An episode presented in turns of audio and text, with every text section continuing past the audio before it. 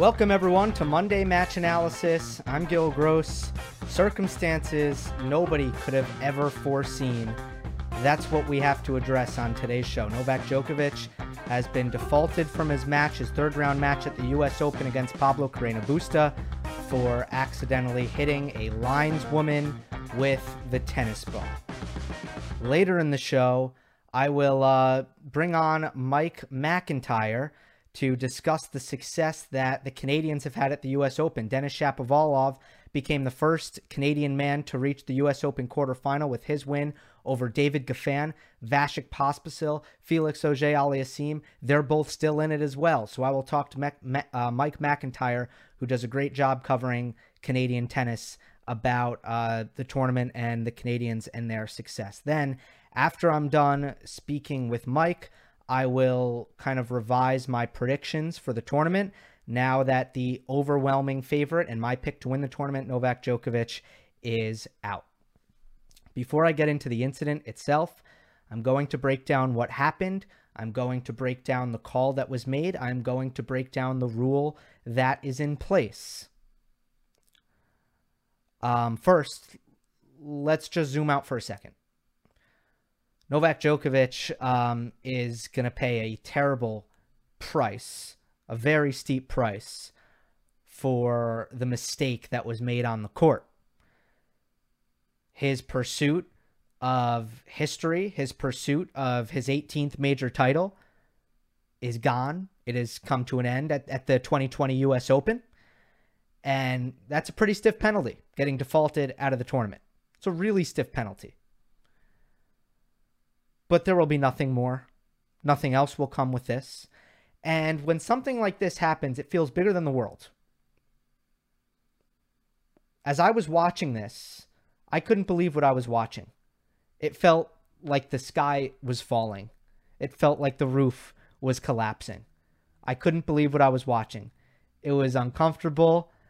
It was kind of painful to watch. Um, and I think unless you have an extreme disdain for Novak Djokovic, you felt all those things. But people have short memories. We will forget about this. Not to say we won't recall it when similar instances happen in the future, because they will. It will not be erased from our memories, but this isn't going to seem like the biggest deal in the world in two years, in three years. When it's all said and done, when you zoom out, Think to the time where you got in really big trouble in your life, where you did something wrong and you were in trouble. It felt bigger than the world. It felt like you were never going to recover. Your life was over. You got over it. You forgot about it. You moved on. That time you were really embarrassed. You thought your reputation would never be the same. You thought your self esteem would never recover. You forgot about it. You moved on. People have short memory big picture, Novak Djokovic has lost his chance to win the 2020 US Open because of the mistake he made on the court. That is the penalty. Don't make it bigger than that. Don't. He lost a tennis match. He is out of the US Open because of this penalty. Don't make it bigger than that. It's not bigger than that. The world will move on. He will move on. Um, so let's let's leave it at that. Now to the uh, the event itself, what transpired. What I'm gonna communicate right now is a couple of events that happened before the incident. And they're directly tied to the incident. And if you have only read about this, if you have only seen a clip uh, about it on YouTube or Instagram or Twitter, a lot of the things I'm about to say, you may have missed. And they're really, really important. Really important. Because if what happened was a result of the lead up, the events leading up to Djokovic accidentally striking the lineswoman with the tennis ball. All right, PCB's playing a good first set. But Novak gets triple set point on Pablo's serve, love 40 at 4 5.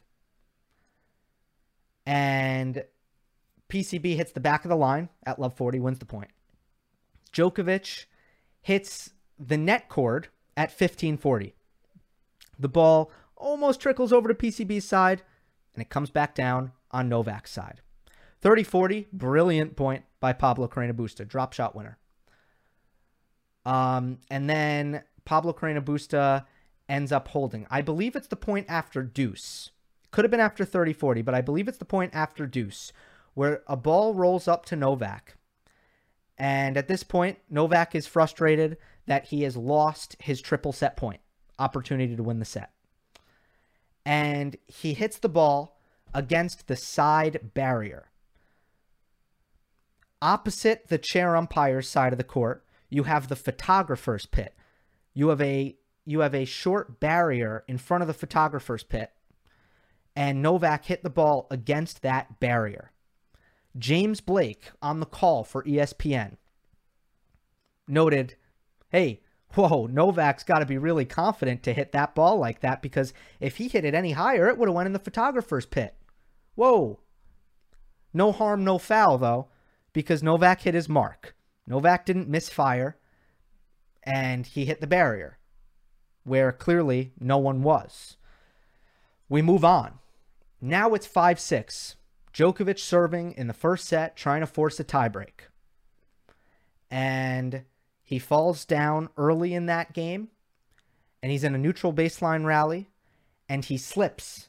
He loses his footing, and to brace his fall, he extends his left arm and tries to catch himself with his left arm and jams his, his left shoulder. He's down, he's in pain.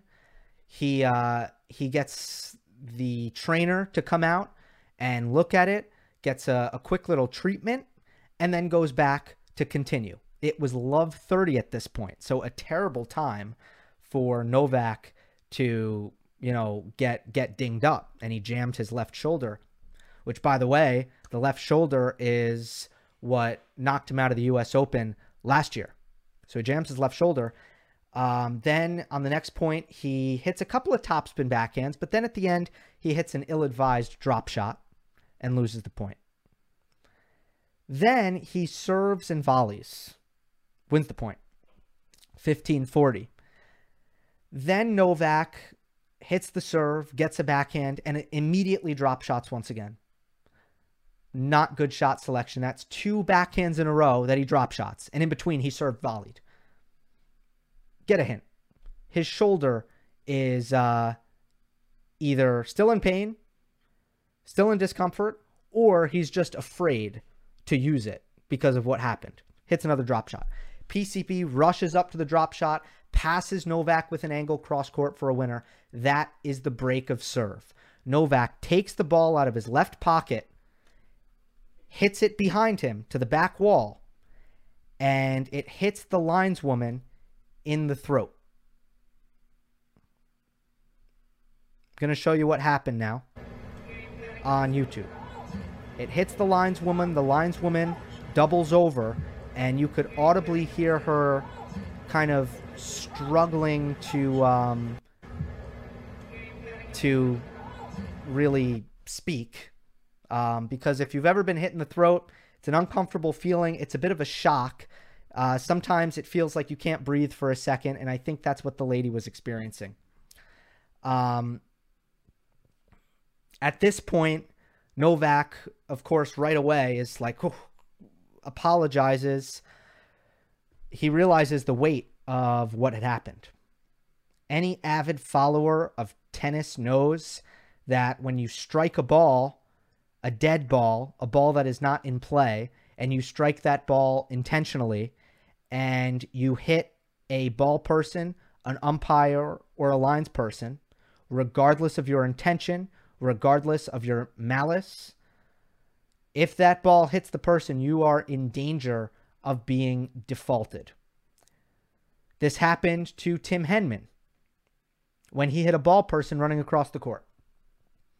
This happened to Denis Shapovalov in Davis Cup when he took a ball out of his pocket, just like Novak, and he tried to launch a ball into the crowd, which, by the way, lots of players do, and you don't get defaulted for that. You you don't. I, I've seen it happen many times. Nobody nobody gets defaulted. That's a warning for ball abuse. But if you hit someone with a dead ball and you intended to hit the ball, um, that is where you risk default. And I have actually never seen in this situation, I have never seen a player not be defaulted. Here's the statement from the US Open.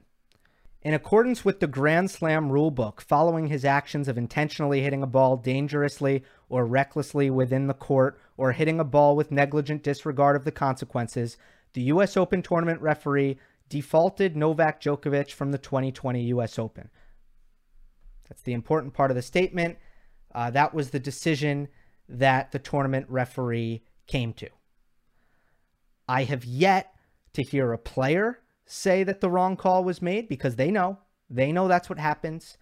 Um, and I have yet to hear any, you know, I, I spoke with Joel Drucker.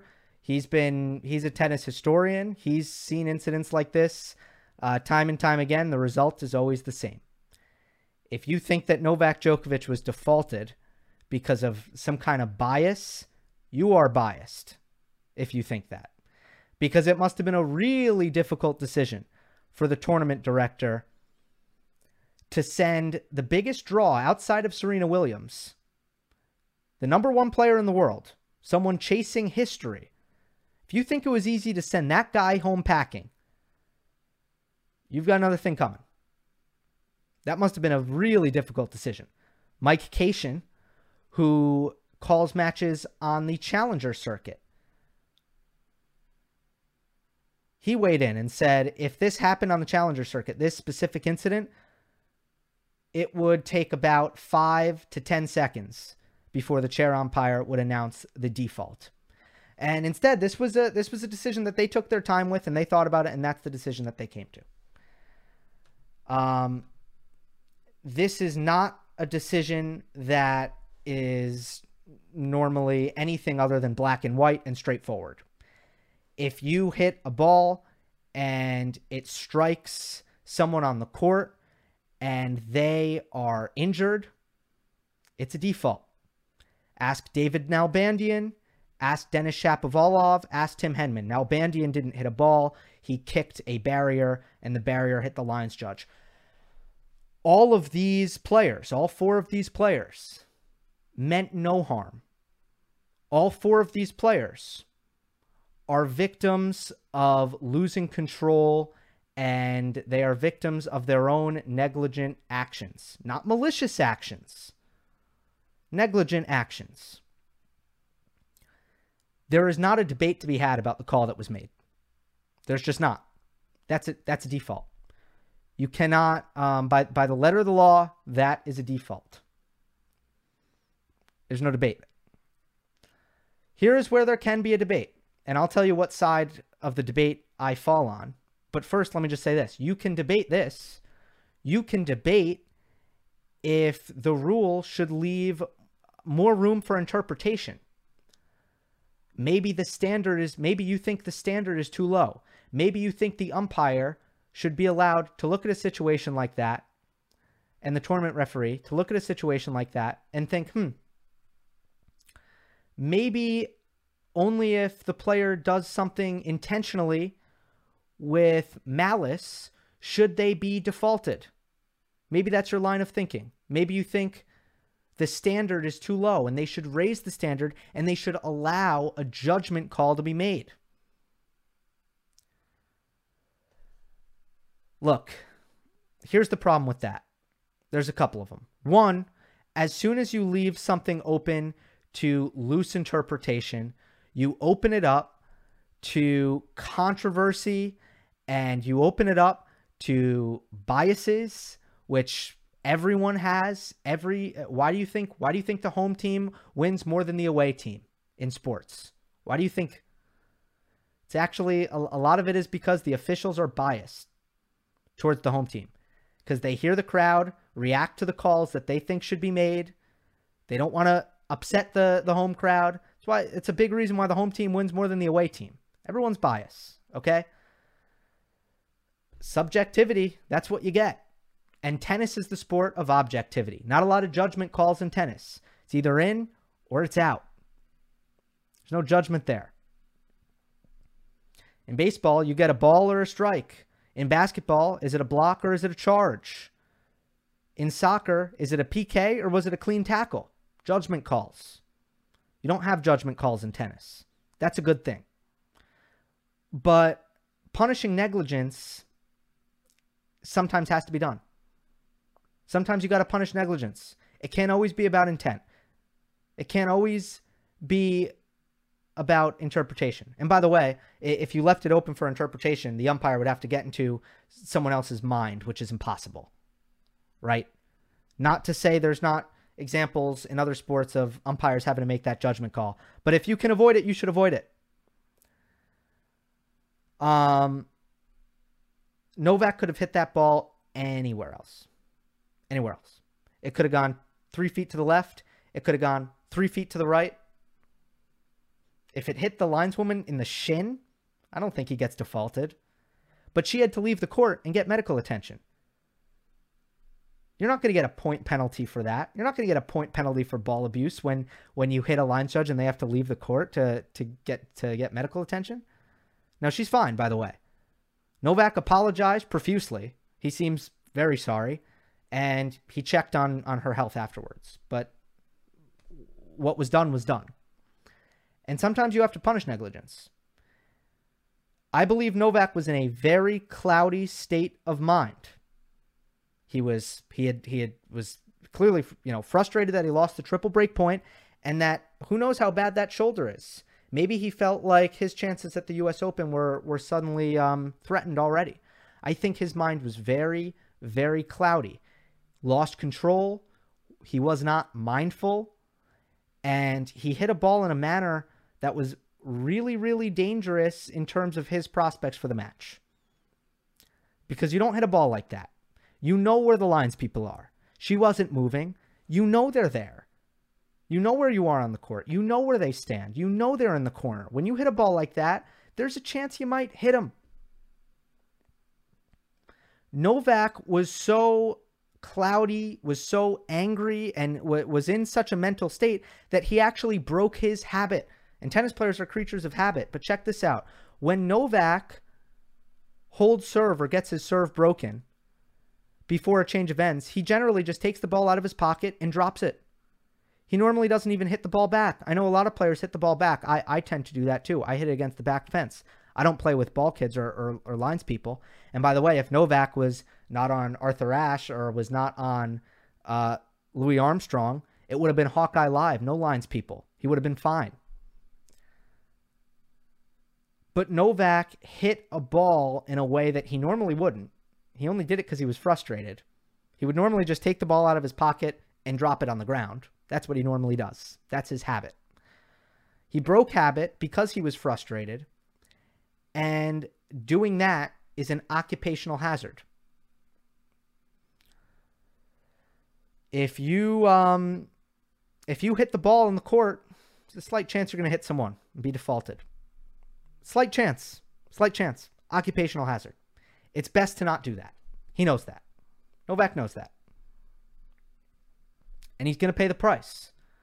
Um, and as as terrible as as you feel for Novak, because he didn't mean to do it, as terrible as I felt for Shapovalov, as terrible as I felt for David Nalbandian, I felt really bad for all these guys who got defaulted. At the end of the day, the rule is the rule, and it was nobody but their fault. It's nobody's fault other than Novak. Do not blame the tournament referee. Maybe you could say it's not a good rule and you should be allowed, but I would like to hear that argument because I tried to work out that argument in my mind. I couldn't. I couldn't. You got to control yourself. It's not that hard in a in a um, in a clear state of mind, it's not that hard to not hit a ball person, to not hit a lines person, to not hit an umpire. Smash your racket. Smash your racket. Even then, occupational hazard. Because if it slips out of your hand and hits someone, guess what? You're defaulted. That's how the sport works. Occupational hazard. And I don't mean to make comparisons here, but I will anyway. Um, the best way to go about things is the way Rafael Nadal goes about things. Never seen him really abuse a ball. I've never seen him smash his racket. He um, he's really, really, really good at controlling his temper. So he minimizes the occupational hazard. Uh, occupational hazard. But Novak, he's more explosive. He's more emotional. He lost control in this instance, and he hit a ball in a negligent manner, and he got very unlucky. And if any of these events, if he did not slip on the court and he did not jam his shoulder, if he converted one of his three set points at 4 5, or if there was Hawkeye Live, or if he just got lucky and missed the ball woman or the, the lineswoman. If any of those things happened, Djokovic would still be in the U.S. Open in all likelihood, assuming Pablo Carreño Busta wouldn't have pulled off the upset. None of those things happened.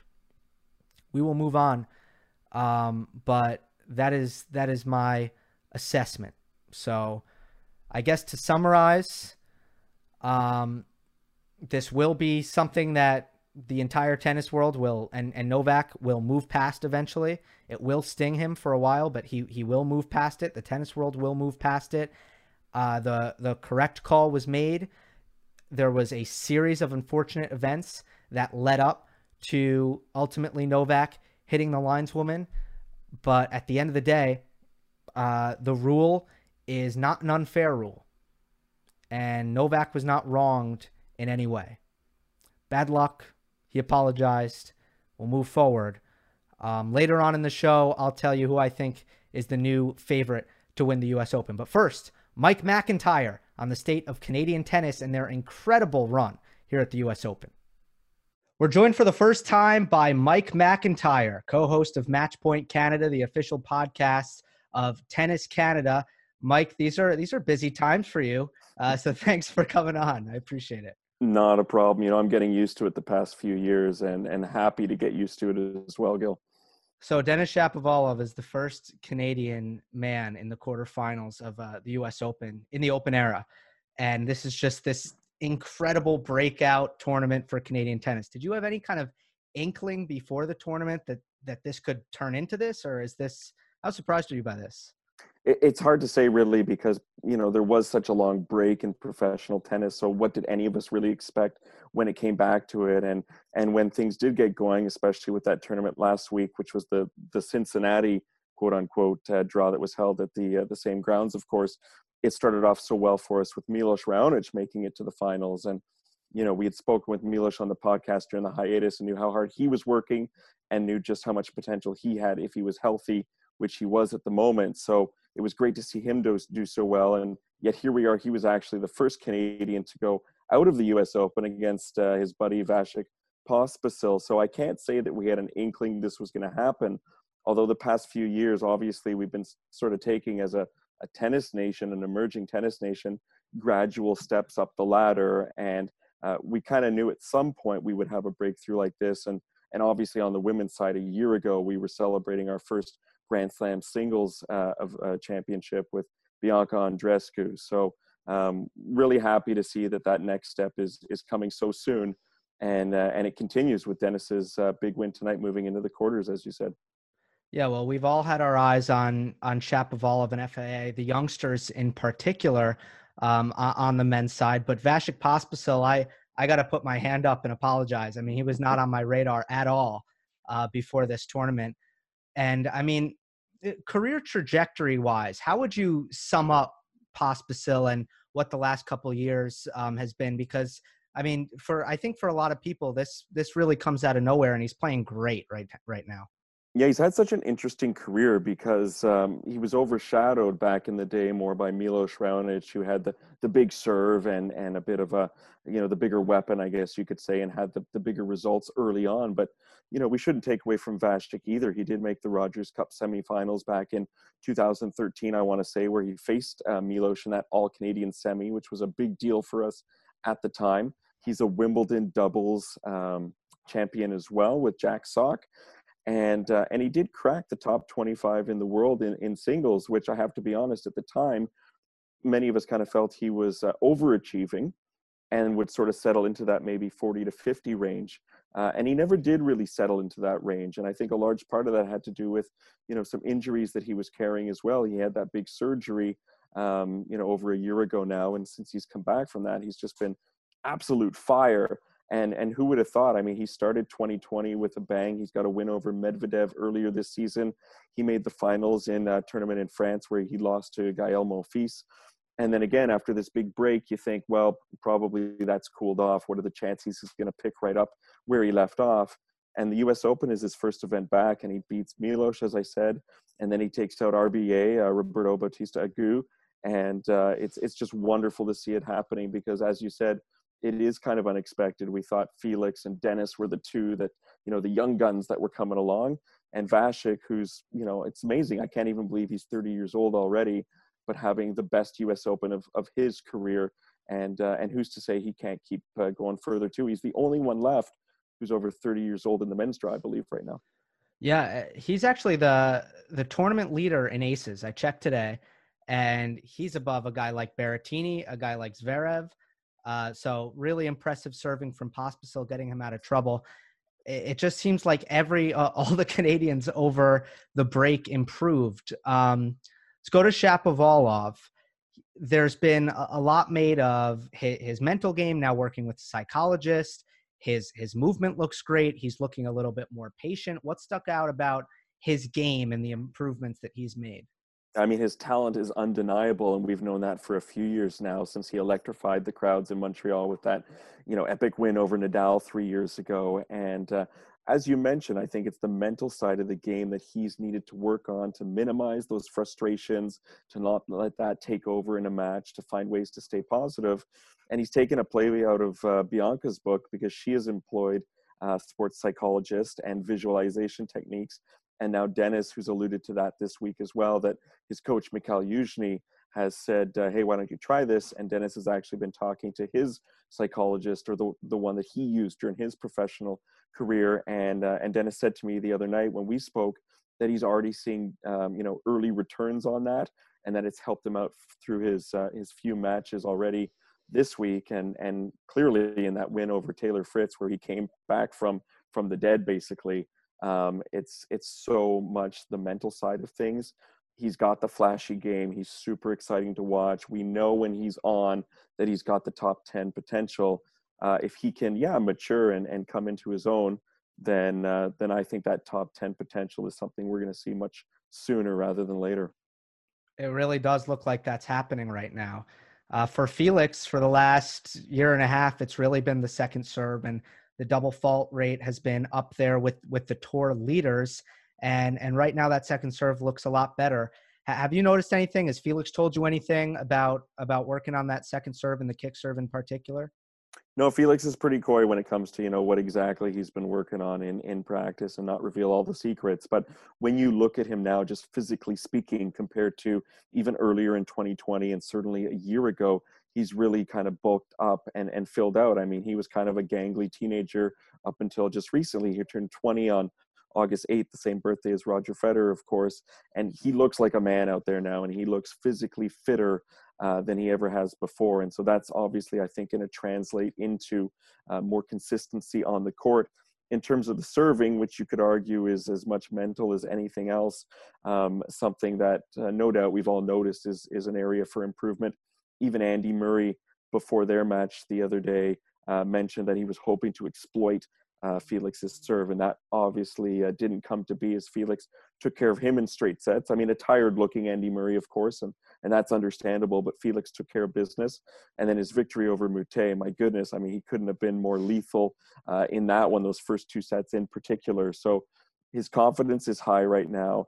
And uh, you know, when you're feeling confident, I don't know how much tennis you play, but that's that's like over half the battle. And so I think that's going to put to rest any of those service blips that he's been having it is interesting to note that uh, one stat where Felix has been absolutely killing it this year is in pressure moments. And I can't tell you exactly how they measure that one, but he's just behind the guys like Djokovic and Nadal, Federer, and Dominic Thiem or at least he was before we picked right up a few weeks ago. So that says a lot about Felix too in those big moments that he's a guy that's going to deliver more often than than not.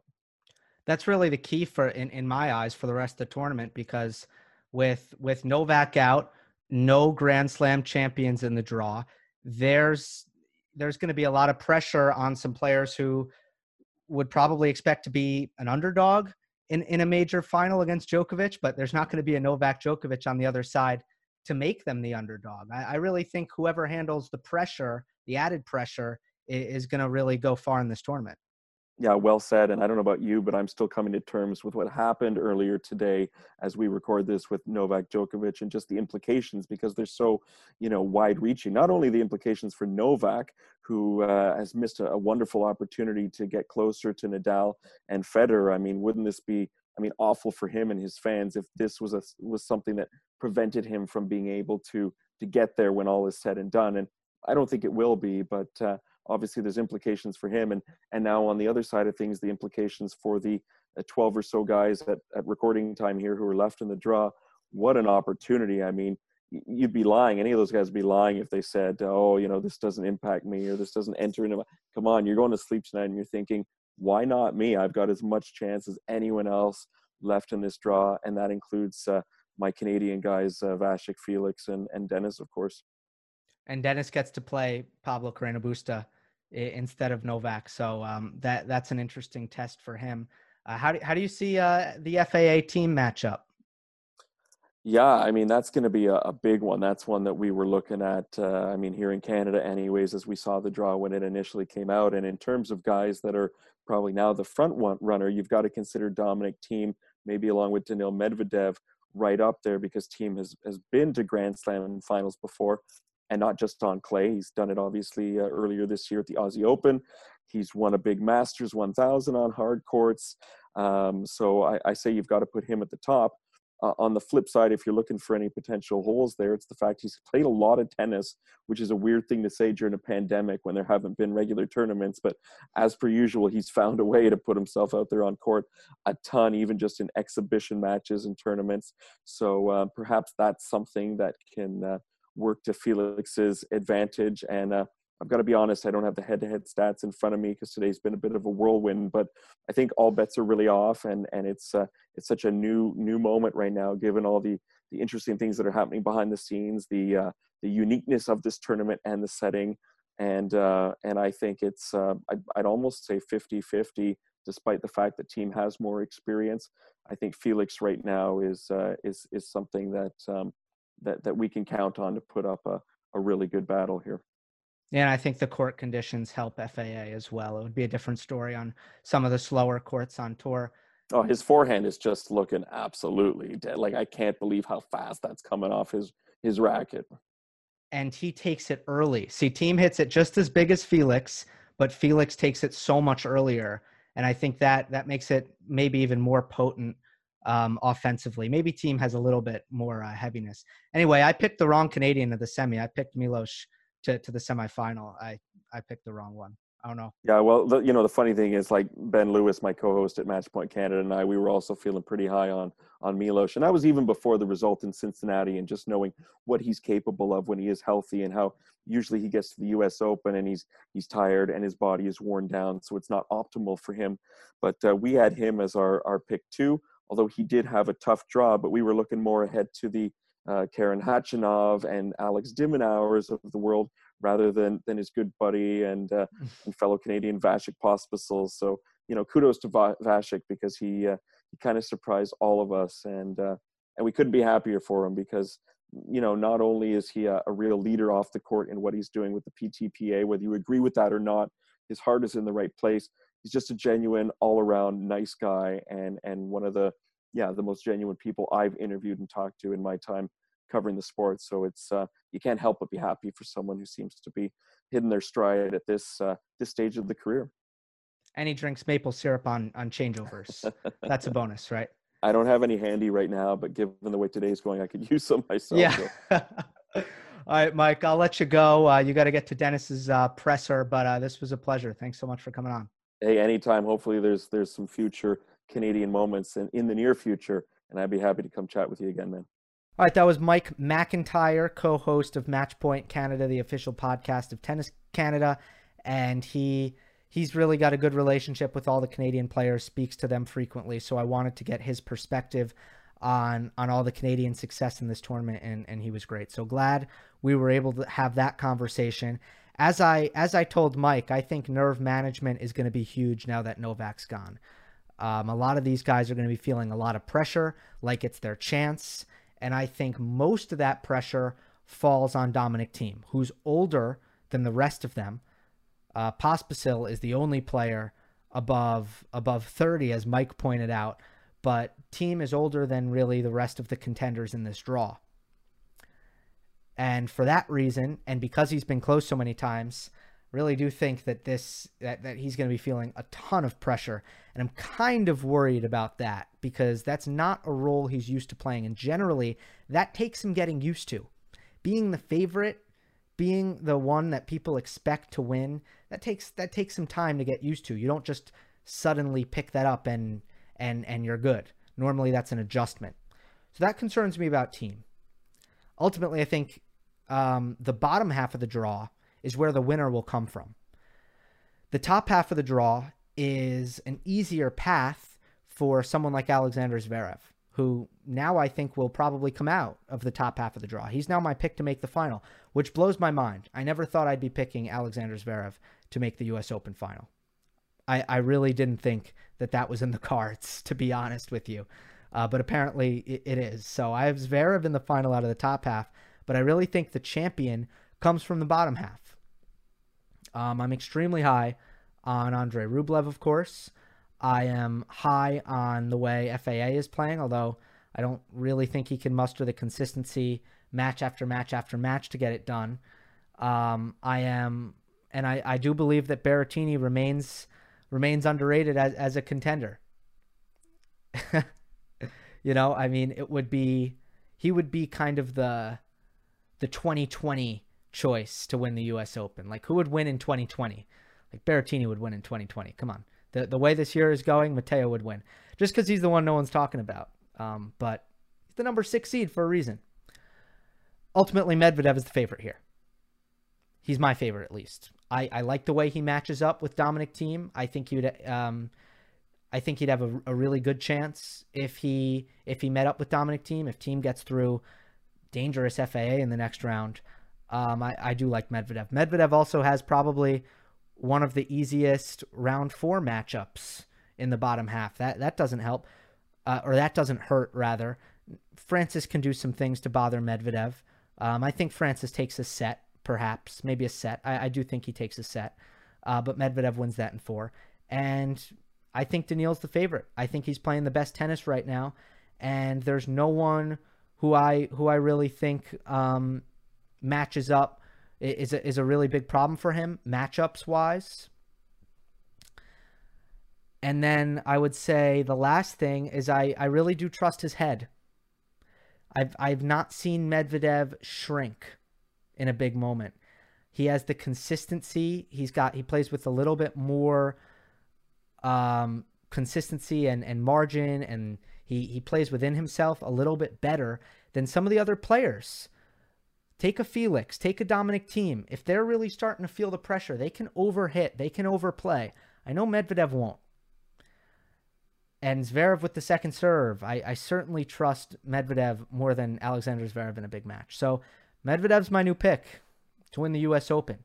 Shocking development with uh, with Novak Djokovic. Shocking, and this uh, this really kind of fascinating and tumultuous year for Novak continues. It's it's such a juxtaposition. He's done so many great and amazing things, and he's also had so many difficulties and unfortunate events um, in in 2020. So it's it's interesting. So we'll continue to follow it.